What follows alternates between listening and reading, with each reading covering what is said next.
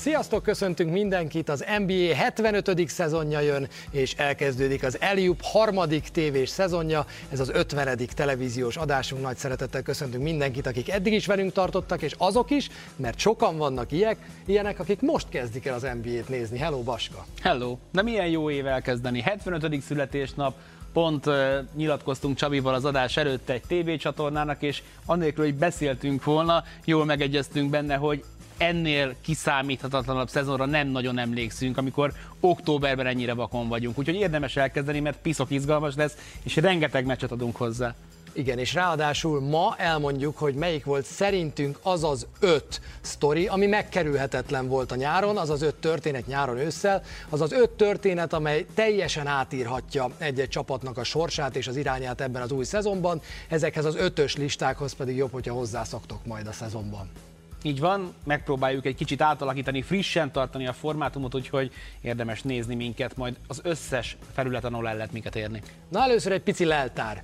Mivel is készültünk erre a szezonra? Ahogy Baska mondta, több meccsel, mint valaha, garantáltan a főcsoport döntőtől mind a hátralévő maximum 21 mérkőzés élőben a Sport TV képernyőjén. Ugyanúgy megcélozzuk majd a hétvégi mérkőzéseket, de az első héten már brutális lesz a program, sose látott első hetünk lesz, erről majd később egy picit részletesen beszélünk, sportosabban készülünk talán egy picit mi is, mint az előző szezonokra, és ami még nagyon fontos, hogy a teljes adásokat majd az EMC Micro nevű applikációban érhetitek el, 48 órával az élő adás után, ott fent lesz a teljes műsor, a YouTube-on pedig részletek lesznek majd az adásból. Elértek minket e-mailben, baska@eliup.hu, és van természetesen Instagram feedünk úgy, ahogy eddig, majd igyekszünk azt is jó gyakran frissíteni.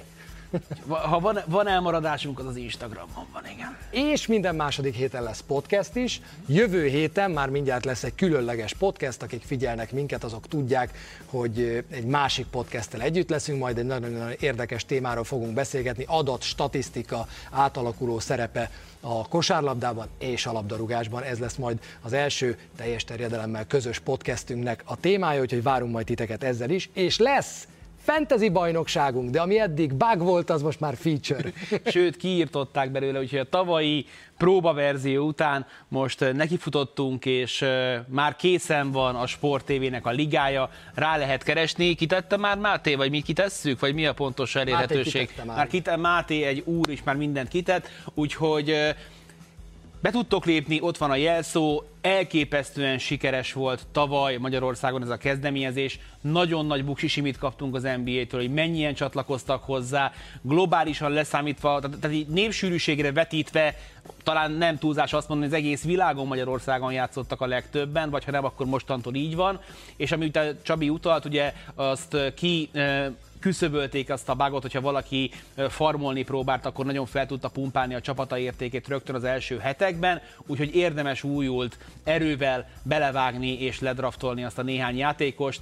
Minimális interakciót igényel, picit változtak, finom hangoltak a szabályokon, legyünk idén is marhasokan, mert nyereményeink lesznek. Láthattátok, hogy tavaly is értékes mezeket sorsoltunk, és most is úgy lesz majd, hogy a szezon közben játszotok, és a szezon végén pedig a legvégén sorsoljuk majd természetesen, hogy kik a győztesei a játéknak, illetve nem sorsoljuk, hanem odaadjuk nekik a nyereményeket, és ők választhatnak a helyezések sorrendjében a rendelkezésre álló nyeremények közül. Lesz egy másik játékunk is, de erről még nem beszélünk, hanem majd a jövő heti adásban elmondjuk, hogy mi lesz a másik játék, amit a Sport TV NBA témában elindít, úgyhogy rengeteg dologgal próbáljuk meghozni a kedveteket az új NBA szezonhoz. Az NBA is elég sokat tett azért, hogy jól megjöjjön a kedvünk. Egy 2 perc 43 másodperces NBA lane videóval megszületett ugyanis az NBA lakópark, az NBA utca, ahol legendák, jelenlegi sztárok együtt laknak nagy békességben. A Sport TV YouTube oldalán magyar felirattal már elérhetitek a teljes videót, Baska YouTube csatornáján volt egy elemzés az abban rejlő kis finomságokról. Én, amikor először megláttam ezt a filmet, hát én nem tudtam, hogy tehát amikor egyszerre ilyen 100 fajta érzelem rohan meg, a mindjárt jön, a de szeretem, az mennyibe kerülhetett, de jó, hogy ez is benne van, nagyon jó volt. Igen, és az volt benne az érdekes, hogy kijött, rápillantottam, de nem tudtam végignézni.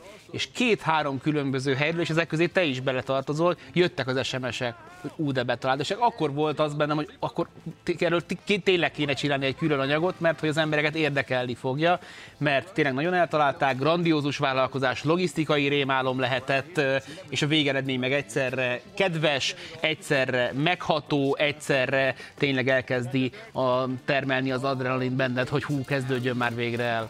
Arra gondoltunk, hogy elhozzuk a kedvenc jelenetünket nektek ebből a videóból. Az én kedvenc jelenetem az Devin Booker és Kobe Bryant jelenete, amikor Devin Booker megáll a Kobe Bryant fal előtt, az emlékfal előtt, és ez az egyetlen pillanat, amikor ez a lendületes, grandiózus videó, úgy, ahogy mondtad, megáll egy pillanatra. Minden megáll, és Devin Booker egy szót nem szól. Egyszerűen csak tiszteleg egyet, és aztán továbbhajt az autóval, és elmondta a szezon elejé sajtótájékoztatón Booker, hogy nagyon sokan találták meg azzal, hogy egy tökéletes pillanatot sikerült ezzel kreálni ebben a videóban, és ez szerintem is így van, és az adta meg a súlyát, hogy tényleg nem csinál semmit, nem mond semmit, egyszerűen megáll, tiszteleg és hajt tovább. Elmondta egyébként, hogy Vanessa Bryant-tel, a néhai Kobe Bryant feleségével egyeztetett erről, hogy ez lenne a videóban, és hogy áldását adta rá. Én ezt nagyon szeretem. És ugye, aki bármikor vett már részt, bármilyen forgatáson, tudja, hogy Devin Booker 19-szer csinálta meg ezt. És az benne az igazán súlyos, hogy elkezdődik ez a super feel good story, jön Michael B. Jordan, de jó, és nem tudom, hogy te mit vártál, vagy hogy vártad-e már Kobit. Én amikor így néztem, akkor de jó, és akkor jött, az olyan szinten nyomta meg rögtön az embert, hogy én ott bekönnyeztem, és ki is kapcsoltam, mert mondom, nem fogom tudni, és utána aznap este ültem neki még egyszer, szóval nagyon, nagyon jó a dramaturgiája, és annyira vidám az egésznek a felépítése, hogy oda tud vágni. Mi a te kedvenc jeleneted? Hát ugye te elvitted ezt, én egy másikat hoztam értelemszerűen, mégpedig Kareem Abdul-Jabbar és Dirk Nowitzki jelenetét. Kareem Abdul-Jabbar a ház előtt ül, és ez a szék, amiben ő ül, ebbe ő a visszavonulási turnéján ezt ajándékba kapta, ezt a gigantikus méretű. Gondoljátok, hogy mekkora lehet ez a szék, hogyha ennyivel a feje fölé lóg, és ebben ül Kareem Abdul-Jabbar, és azt a Dirk Nowitzkit tanítja a Skyhookra, aki visszavonult 3 éve, tehát hogy teljesen indokolatlan, de ami igazán szerintem szívet melengetővé teszi ezt, hogyha megnézitek mellé az NBA által készített verkfilmet, amikor ez a két fickó egyébként beszélget, és Kareem Abdul-Jabbar azért nem a könnyű utat választja a népszerűség felé, tehát hogy markáns véleménye van, ő tényleg egy ilyen grumpy old man, ahogy megöregszik, de ebben a szituációban meg abszolút ez a sztori is ül, de hát mondhattam volna 6 másikat, de ez egy kedves volt, főleg úgy, hogy ugye úgy folytatódik, hogy a 3 házzal odébb álló Ginóbili kapja labdát, hát egy ótvar nagy homályt dobott vélhetően Dirk Nowitzki. És ezek gondolkoztam, amikor láttam ezt, hogy ezt a részét a forgatókönyvnek Nowitzkinek mutatták-e, hogy és a következő jelenetben Ginóbili kapja el a labdádat, és mondja, hogy köszi, Dirk. Ja, hát úgyhogy nagyon-nagyon jó, nagyon jó, ez meg a legkedvesebb jelenet szerintem az egészben. Vannak jelenetek, amiket nem szeretünk az NBA meccsekben, de az NBA mindent megtesz azért, hogy ezeket viszont kiküszöbölje, éppen ezért szabályváltoztatások lesznek a következő szezonra, és ezeket a szabályváltoztatásokat én szeretem. Ahhoz kapcsolódik mindegyik, mind a 4, amit majd mindjárt itt megmutatunk, hogy mi az, amit a támadó tehet, és mi az, amit főleg a támadó játékos nem tehet akkor, amikor hozza ezt a labdát, és dobni próbál, összeszedem minden tudásomat, és én leszek a védő. Oké. Okay. Ugye van egy nagyon fontos szabály, amit nagyon ritkán emlegetünk. A támadónál szokták azt mondani, hogy a támadónak joga van oda leérkezni, ahova kinézi. Tehát, ha én felugrok zicser dobni, és látszik, hogy valóban le fogok érkezni, hogyha valaki beáll oda az utamba, akkor az onnantól kezdve szabálytalan. De én mindig azt mondom, hogy a védőnek ugyanilyen jogai vannak. Hogy a védő felugrik egy olyan helyre, ahol te nem lehetsz ott, hogyha normális kosárlabdát játszol, akkor ott ne is legyél ott. Ehhez kapcsolódik az első szabálymódosítás, amikor is a játékos indokolatlan, irreális szögben ugrik fel a labdával, tehát ha én állok egy triplavon, bebillentem, csak itt felmutatom, és aztán pedig előreugrok, és így keresem a kontaktot. Ezt mostantól nem fogják faltal díjazni, vagy ha igen, akkor támadó falt lesz belőle. Felkészül Luka Doncic, felkészül James Harden, felkészül Steph Curry. Látta Steph Curry, hogy megszívta a Portland ellen? Portland ellen egy preseason meccsen megpróbálta ugyanezt egy triplában, neki ment, és aztán megpróbálta eldobni a labdát, palánkról pattant vissza, és már mondta is a kommentátor, hogy ebben a szezonban már nem, ebben a szezonban már nem. A játékosnak fölfele ugorhat előre, de nem indokolatlanul. És persze, amikor majd pörög a meccs, akkor ez egy nagyon nehéz szitu lesz, de én azt gondolom, hogy milliók látták, hogy mikor volt mikor kellett volna ilyenkor némának maradni a sípnak, vagy támadófalnak. Folytassuk a másik, aztán a tempóval folytassuk, a lábbal, mert hogy az passzol hozzá szerintem a legjobban. Ugye a lábat akkor rúgja ki az ember, amikor általában valahonnan felérkezik a tempóra, mert egyensúlyozza magát egy picivel. Én meg itt vagyok. Igen. Ez még oké. Amikor valaki elkezd kánkánozni, és ide kirúgja a lábát, csak azért, hogy kontaktust találjon, vagy felugrik egy teljesen normális triplára, és kiteszi a lábát. Ezeket a rúgásokat megint csak nem fogják szabálytalannak ítélni. Ez a no-call. Itt megyünk tovább. Így van. Vagy támadó. Nem, szerintem ez nem lesz támadó. Ez nem lesz támadó. Továbbra is megmarad az, hogyha én felugrom, akkor nekem jogom van megint csak oda leesni, ahonnan felugrottam. De az, hogy amikor felkanyarodik valaki, és idáig kitúlja a lábát, ez innentől nem lesz szabály. Tied a betörés. Most én vagyok a támadó.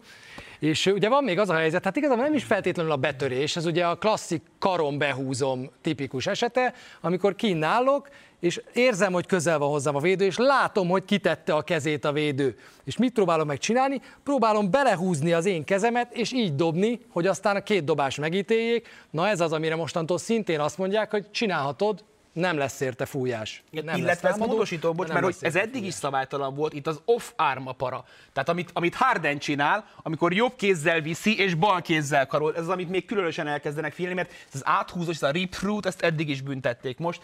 Ez a Harden-féle bekulcsolom, Trae Young-féle bekulcsolom lesz az, ami... Igen, de ugye most is az van, hogy ha felhúztad a labdát bele az ellenfél karjába, azért általában még oldalról egy sima faltot ítéltek, nem járt dobás, de sima faltot ítéltek, mostantól nem lesz érte sima falt se, úgyhogy az NBA szigorít, és a támadókat egyet kihagytunk. Szétveszi. Melyik az? Hát amikor beugrasz elé. De ne ugorj be elém, mert az fáj.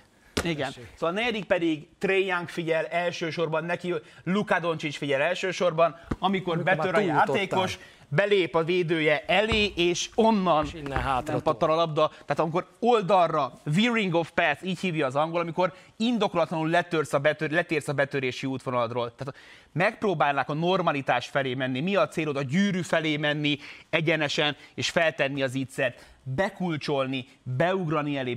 Ezek elvileg idén mind nem lesznek már szabálytalanok. Úgyhogy támadójára értük. Úgyhogy az NBA mostantól bekeményít, és a játékosok nehezen szokják ezt, és ez látszott a preseason mérkőzéseken. Nehezen szokják ezt a játékosok, látszott a preseason meccseken, hogy nem annyira ízlik nekik ez.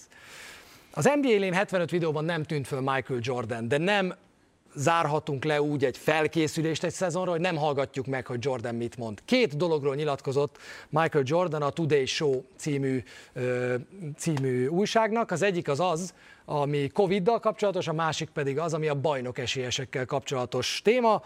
Covid ügyében azt mondta, hogy nem aggódik a szezon miatt, hogy nagyon fontos, hogy ő itt klub tulajdonosként is megszólal. Azt mondta, hogy hisz az orvostudományban, és abban, hogy közel 100%-os az oltottság. Szerinte szépen lassan mindenki be fog állni a sorba, és onnantól kezdve tuti biztonságban lesz az NBA. A másik, az pedig a bajnok esélyesek listája. Mondok egy listát, mondd meg, ki lett meg belőle.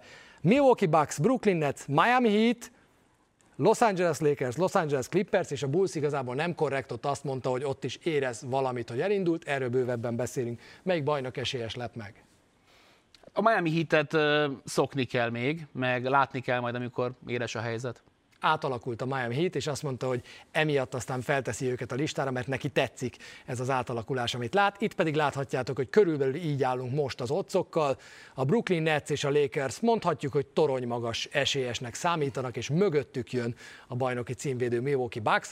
Negyedik helyen pedig a Golden State Warriors. Na, erről majd a reklámszünet után beszélünk, hiszen nem árulunk el nagy titkot azzal, hogy ők is ott vannak a között, az 5 sztori között, amelyeket elhoztunk nektek. Mindjárt jövünk vissza.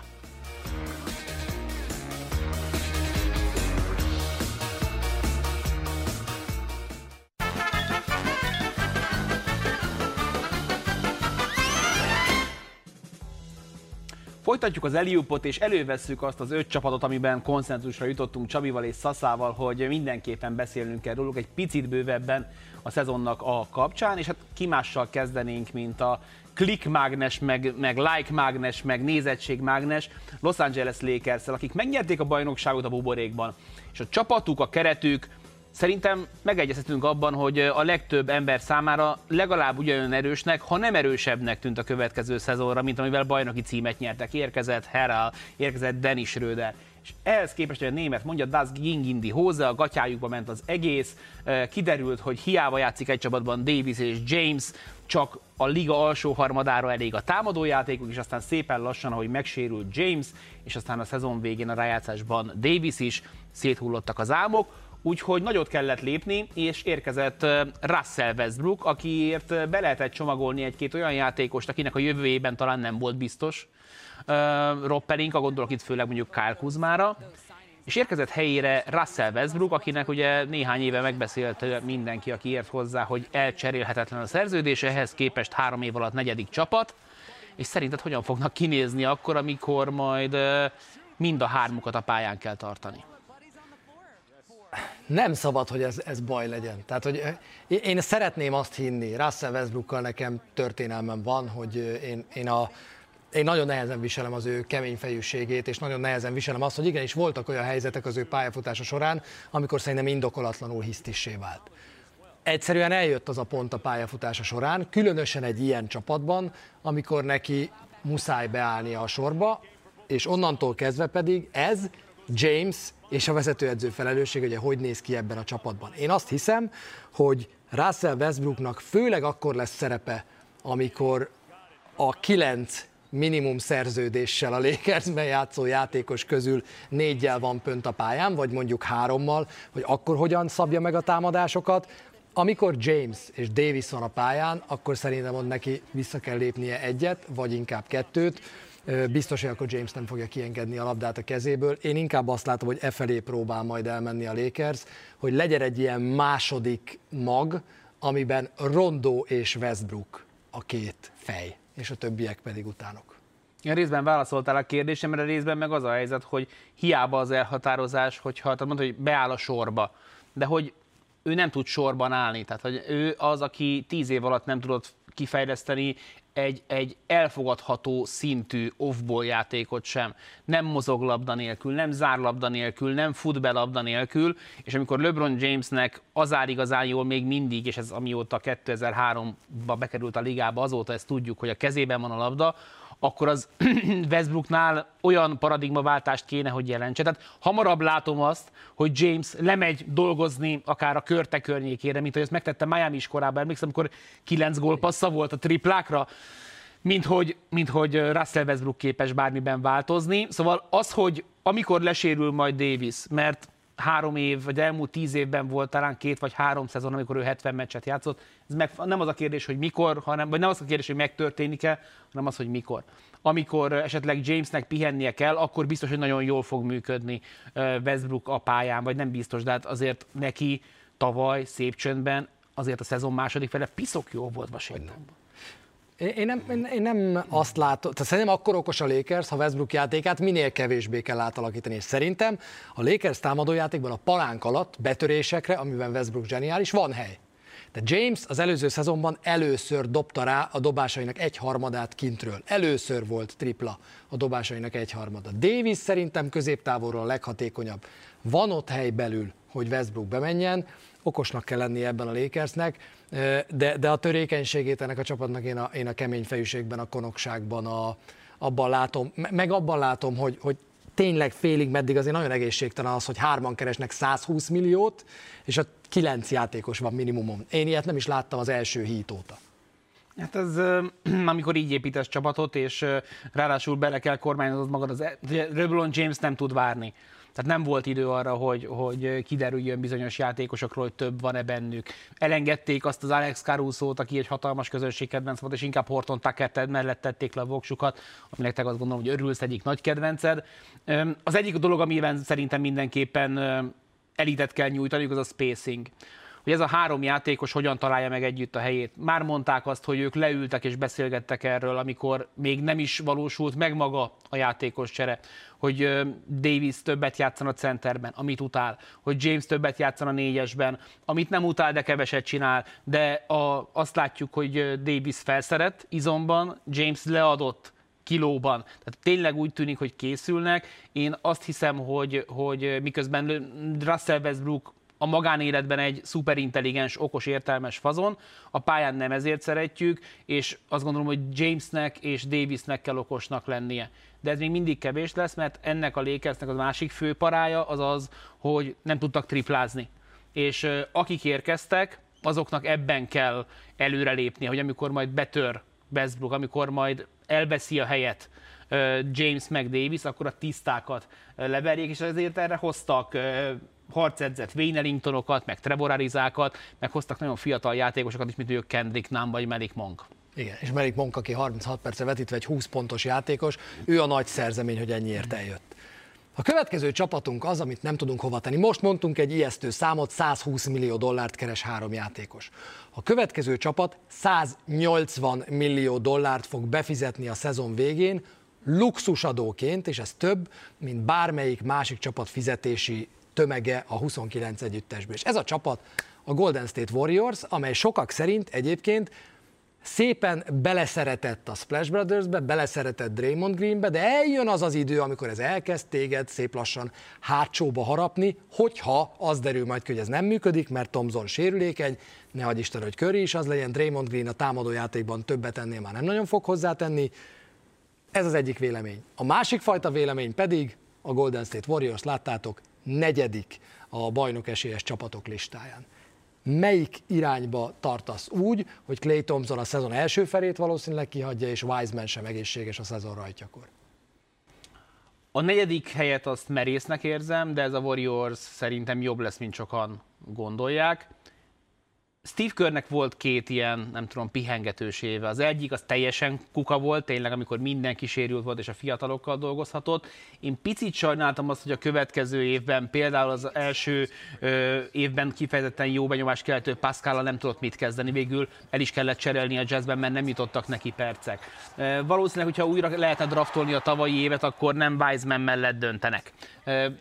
Történtek ott azért apró hibák, meg hiányosságok, de Steph Curry a tavalyi szezonban megmutatta, hogy nem látszik rajta az, hogy az idő fogna rajta.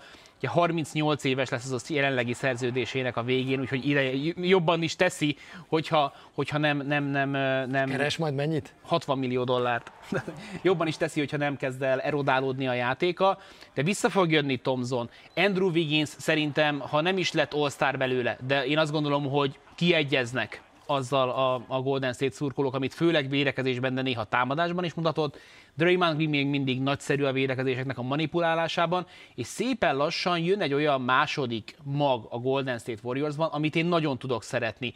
Púrra gondolok például, Juan Toscano Andersonra gondolok például, jön két ígéretes újonc Moodyval és Cummingával, úgyhogy ez a csapat szerintem sok mindenre képes lehet, amivel valamit majd kezdeniük kell, az az, hogy a labdákat nem adhatják el, mert ha visszaemlékeztek tavaly a play-inben, ez volt az a fő dolog, ami végül elvette tőlük a lehetőségét annak, hogy bejussanak a playoffba, és hát arra készül Steve Kerr, hogy ipari mennyiséget fognak small ballban játszani, mert ami az elmúlt időszakban ugye azt mondtad, hogy magas ember nélkül nem lehet játszani, és mostanra ez átváltozott oda, hogy dobni nem képes embert nem nagyon lehet a pályán tartani, és nekik van egy már ilyen, Draymond Green, úgyhogy a maradék négynél ott biztos, hogy 1000 csőből kell tüzelni. Sokat fogunk beszélgetni a Golden State Warriorsról is, és hogy honnan van az a 180 millió dollárnyi luxusadónyi bevétel, azt megnéztük a műsor előtt, a legmagasabb jegyárak messze a Chase Centerben vannak, a Golden State Warriors meccseire, hazai meccseire egy átlagos jegyár 600 dollárba kerül, majdnem 597,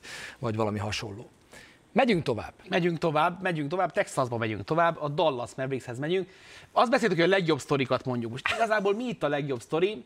Igazából az a nagy sztori, hogy a szezon végén Engem mindenképpen meglepett, hogy a sepregetést fölülkezdték, kipucolták a GM-et, kipucolták a vezetőedzőt, érkezett egy új szakvezető, mégpedig Jason Kidd személyében, aki játszott annó a Dallasban, és 2 évet hát így elbújt a Lakers kispadján, azt vártuk, hogy botrányt fog okozni, nem okozott botrányt, majd megérkezett, és rögtön egy legendás fotózáson, ugye lefotóztatta magát egy mágnás táblával, hogy adjuk oda a labdát Lukának, ami biztos jól esett Porzingisnak, de a kerettel igazán nem tudtak mit kezdeni, nem tudtak hozzányúlni, és emiatt nem tudom, hogy miben lehet reménykedni, hogyha az egyik legjobb XO edzővel, Rick Carlisle-al nem ment, hogy majd változni fog Kiddel.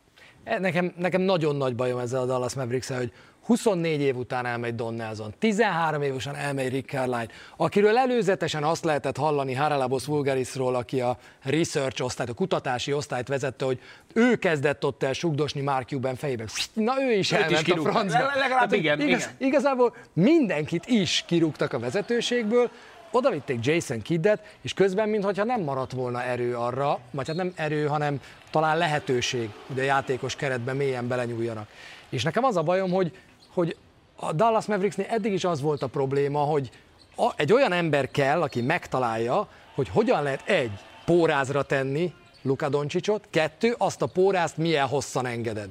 És meg kellene valahogy találni ezt az ideális távolságot azon a pórázon, ameddig még elengedett Doncsicsot, mert eddig is az volt a baj, hogy a körülötte lévők nem elegek. Porzingisről rengeteget beszéltünk, igazából a többiek sem voltak túlságosan jók.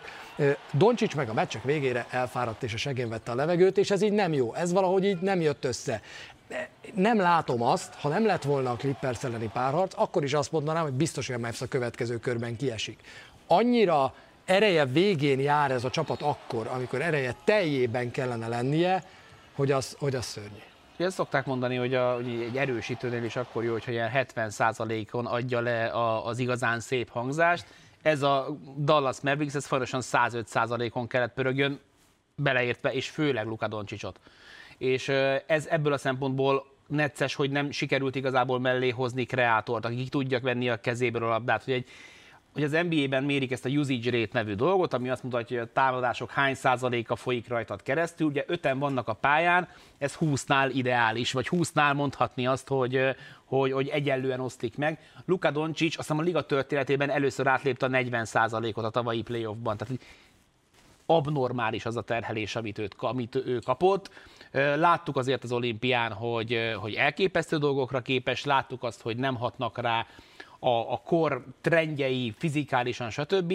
Viszont csak ilyen apró, finom hangolásokat hajtottak végre egy olyan csapaton, meg egy olyan járművön, ahol egy nagy generálra lett volna szükség, csak hát be vannak szorítva, mert amilyük van, arra igazából senki nem kíváncsi. Luka Doncsicsot meg meghosszabbították már most persze 1000 évre, de ettől még ez egy helyben toporgás szerintem idén náluk.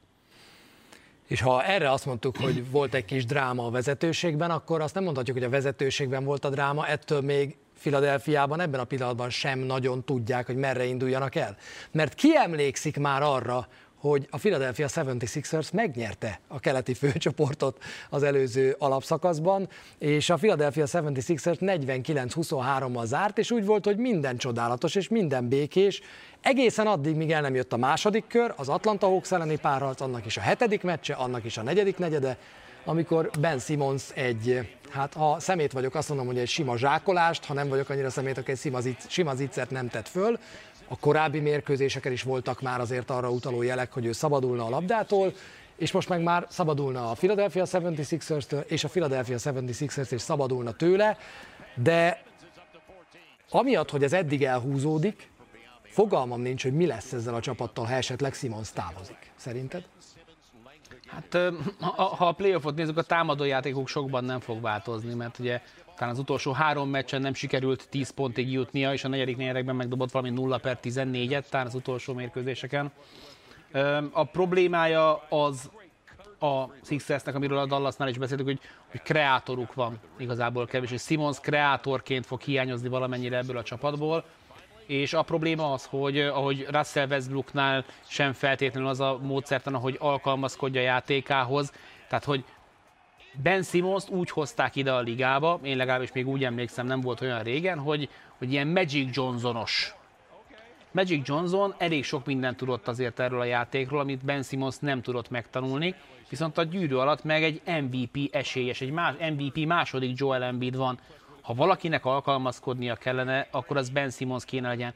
És nem azt várják el tőle, hogy dobjon meccsenként 60 pontot, meg bukfencezzen, hanem a dobásai 9%-át dobta el, hiszem, 3 méternél messzebbre a tavalyi szezonban, ez duplája volt annak, mint az előző szezonban. Hogy ha irányító vagy, 2021-ben dobnod kell. És biztos, hogy az igazság az valahol félúton van mindenhez képest, és biztos rosszul esett Ben Simmonsnak az, hogy amikor kiesett a csapat, akkor a csalódottságában azért többen a szájukra vették. De jogos volt, basszus. De jogos volt. És az, hogy most megjelent végül a csapatnál, az pedig a teljes becsicskulás az én szememben, mert legalább Kyrie Irving, az, majd beszélünk róla is, ő beleállt ebbe a dologba, de amikor Ben Simmons-ot most megjelenik, én nagyon kíváncsi vagyok, hogy mi fog történni velük. Igen, és az az én bajom, hogy a Phillynek eleve sok problémája volt. Tehát sok probléma volt olyasmi is, amivel nem tudnak mit kezdeni. Embiid 21 kihagyott meccse. Probléma volt szintén picit áll a Lakers, a kevés tripla, amiben nem voltak, csak a liga alsó harmadában. Voltak gondok eleve, amiket Ben Simmons problémája nélkül meg kellett volna oldani, és most ránézel erre a csapatra, valaki, Steph Curry, Green, Harris, Embiid, Milton, Maxi, Thybulle, jött Drummond, oké, jött magas poszton, center poszton, nem lesz bajuk. Embiiddel és Drummonddal, azt gondolom. De igazából megint ott tartunk, hogy vagy a 20 pár éves, tehát még mindig sok van, mert korkmáznak, tehát valakikben nagyon kell hinni, hogy itt brutálisan jók lesznek, ha azt akarod, hogy ezt ebben a Philadelphiában egyáltalán bármilyen szinten hinni tudja. Igen, és ugye el kéne cserélni Ben Simmons, mert ez a kapcsolat ez menthetetlen. De az a probléma, hogy Daryl Moreynak hívják a GM-et, és ő szemet szemért, fogad fogért, all-start all-starértban gondolkozik. Szerintem ebbe a Philadelphiában nem kell még egy all-star. Szerintem ez a Philadelphia találna magának olyan partnert, hogy két tök oké rotációjátékost hozzá 15-15 millió dollárért. De Moreyt meg nem így drótozták, tehát Morey egy nagy kalibert vár, úgyhogy most ezt mondják nagyon sokan, hogy vagy eleve egy 3-4 csapatos ilyen gigatréd lesz ebből, vagy az történik, hogy először a Philly odaadja Simmonst 8 elsőkörösért, és aztán ezt a 8 elsőköröst beváltja egy sztárjátékosért, mert egy az egyben nincsenek meg a cserepartnerek, de az, hogy tényleg egy nyáron legyen 2-3 ilyen masszív sztori, mint Simmons, meg majd beszélünk Irvingről, na erre sem emlékszem.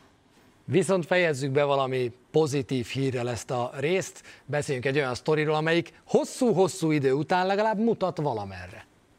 Hát, hogyha a Bullsra gondolsz, és a Bullsra gondolsz, akkor azért, emlékezz vissza az idei trade deadline-rá, amikor azt mondtuk, hogy a Bulls oda tette magát, és nagyot léptek, és itt egyértelműen win now üzemmód van.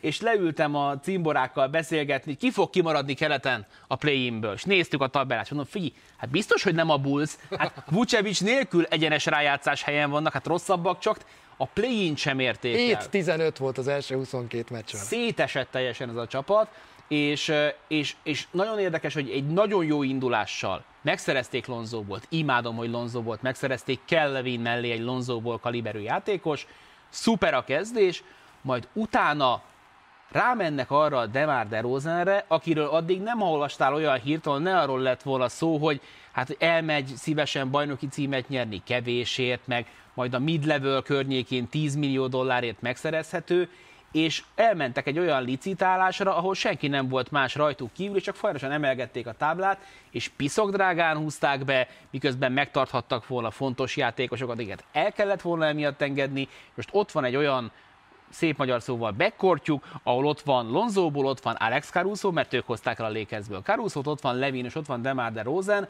és ebből próbálnak majd valamit főzni azzal a Billy Donovannel, aki engem még azért az NBA-ben nem győzött meg arról, hogy ő az a mágikus, kémikus, aki minden egyből kihoz valamit.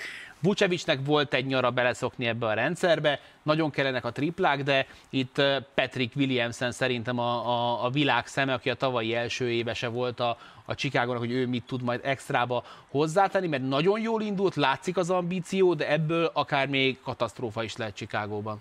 Igen, nekem egyébként a kezdő ötös az úgy tetszik. Tehát én az, hogy mik a problémáink? Eladott labdák. Rengeteg eladott labdája volt a Bullsnak, negyedikek voltak az egész ligában. Hozzunk egy elit irányítót, nem is olyan drága az a 80 millió, azt hiszem, amit kap 4 évre. Rendben van. De már DeRozannél én is hangosan felröhögtem, mert ugye egész nyáron azon gondolkoztam, hogy mennyiért lehetne megtartani DeRozan, de hát ez a 82 millió 3 évre, vagy nem tudom, igen, annyi. Abszolút. Hogy ez tényleg brutális. Ez a Ball, Levin, DeRozan, Williams, Vucevic, ez nekem eddig úgy nagyjából oké, bár egy picit azért már bűzlik az, hogy Vucevicet már nagyon sokszor láttam hatalmas vállakkal, illetve hatalmas súlyokkal a vállán elcseszni szezonokat Orlandóban, tehát kicsit mindig büdös, mikor rábízunk sok mindent, de nekem ez az ötös oké, de aztán utána, ami jön, hát az tényleg egészen penetráns, tehát hogy nincsen 4-5 embernél több ebben a csapatban, a Bulls így vág neki ennek a szezonnak. Na, ez meg az a keleti csapat, ami nagyon sokat lehet vitatkozni, hogy hol végeznek majd. Nekem inkább jó érzéseim vannak, mint rosszak. A kispad vékonyok, amikor folyamatosan úgy cserélgetsz, hogy 2 játékost adsz egyért, akkor ez általában törvényszerű. Kis szünetet tartunk most, és utána befejezzük majd az első idei Eliupot, méghozzá az első közvetített mérkőzés a bajnoki gyűrűátadás 2 résztvevőjével, a Milwaukee Bucks-szal és a Brooklyn Nets-szel.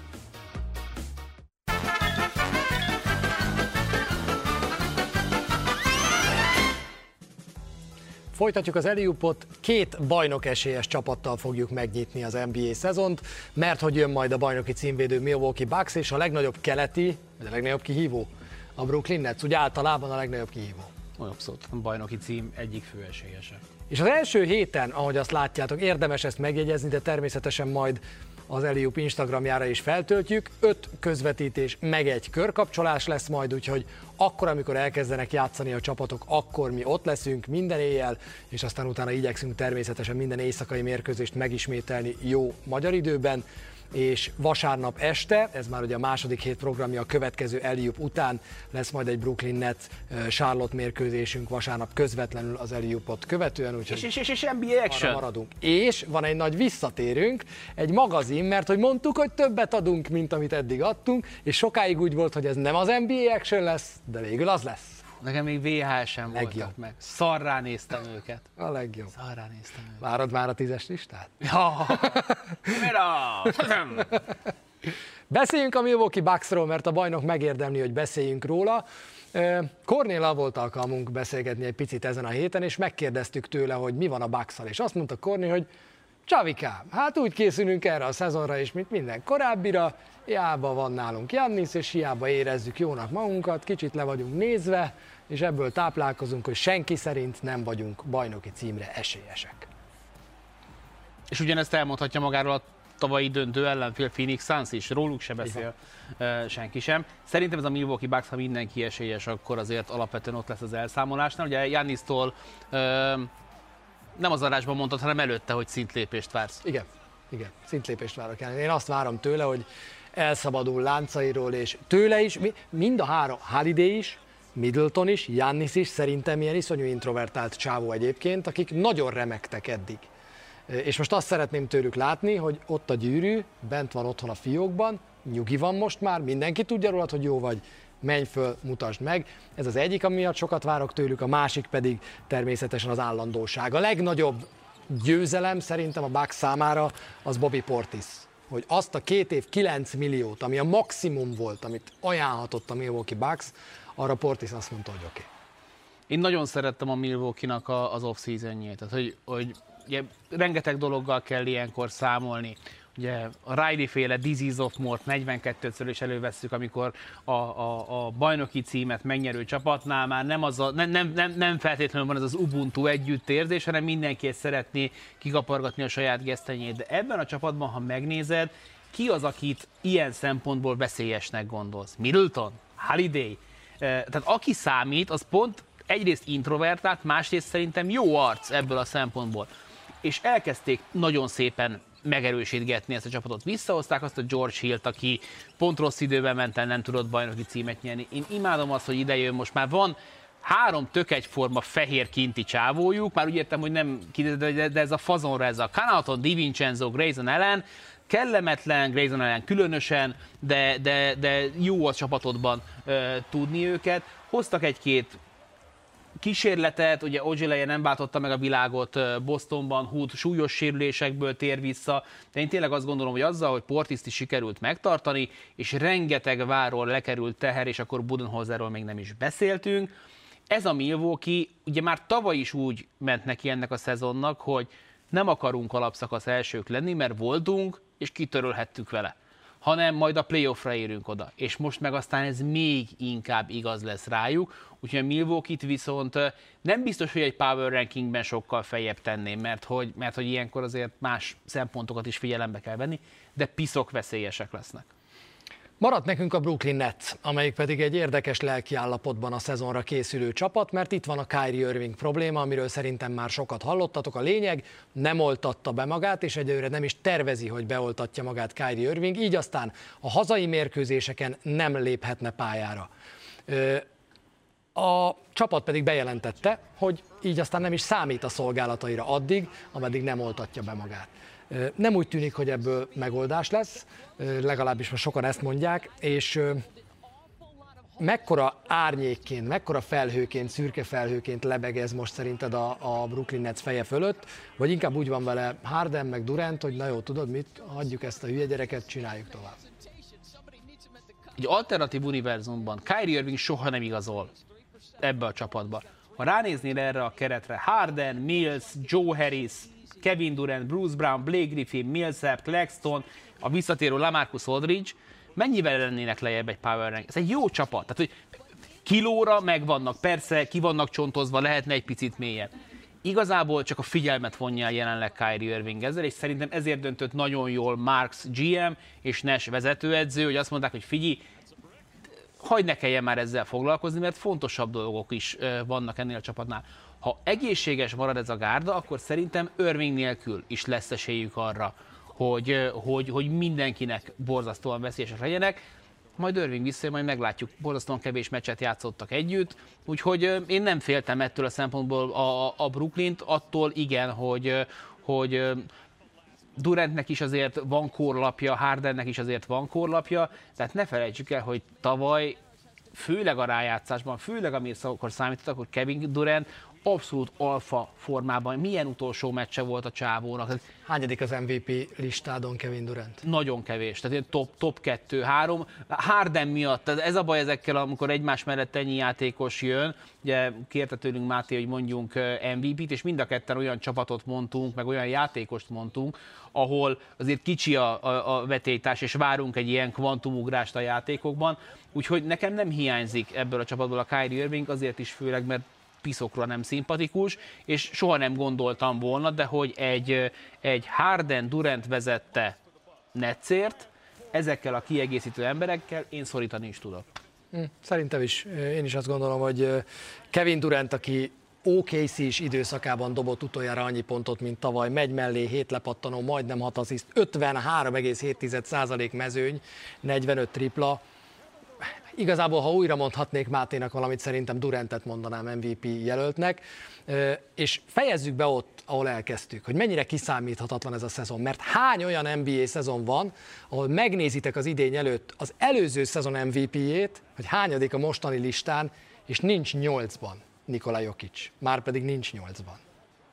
Rengeteg olyan csapat van, akit, hogyha megnézel, hova fut be a tavalyi szezonja után az Atlanta, mi lesz az átránc felvarrott Boston Celtics-szel, mire jött a Denver a szuper sok pénzzel kitömött Michael Porter Jr.-ral, rengeteg olyan csapat van, akiről majd tudunk beszélni a meccsek alatt, meg az alley-oopokban, meg mindenféle online platformokon. Itt van a lista eleje, mi az, amivel vitatkozni tudsz ebből?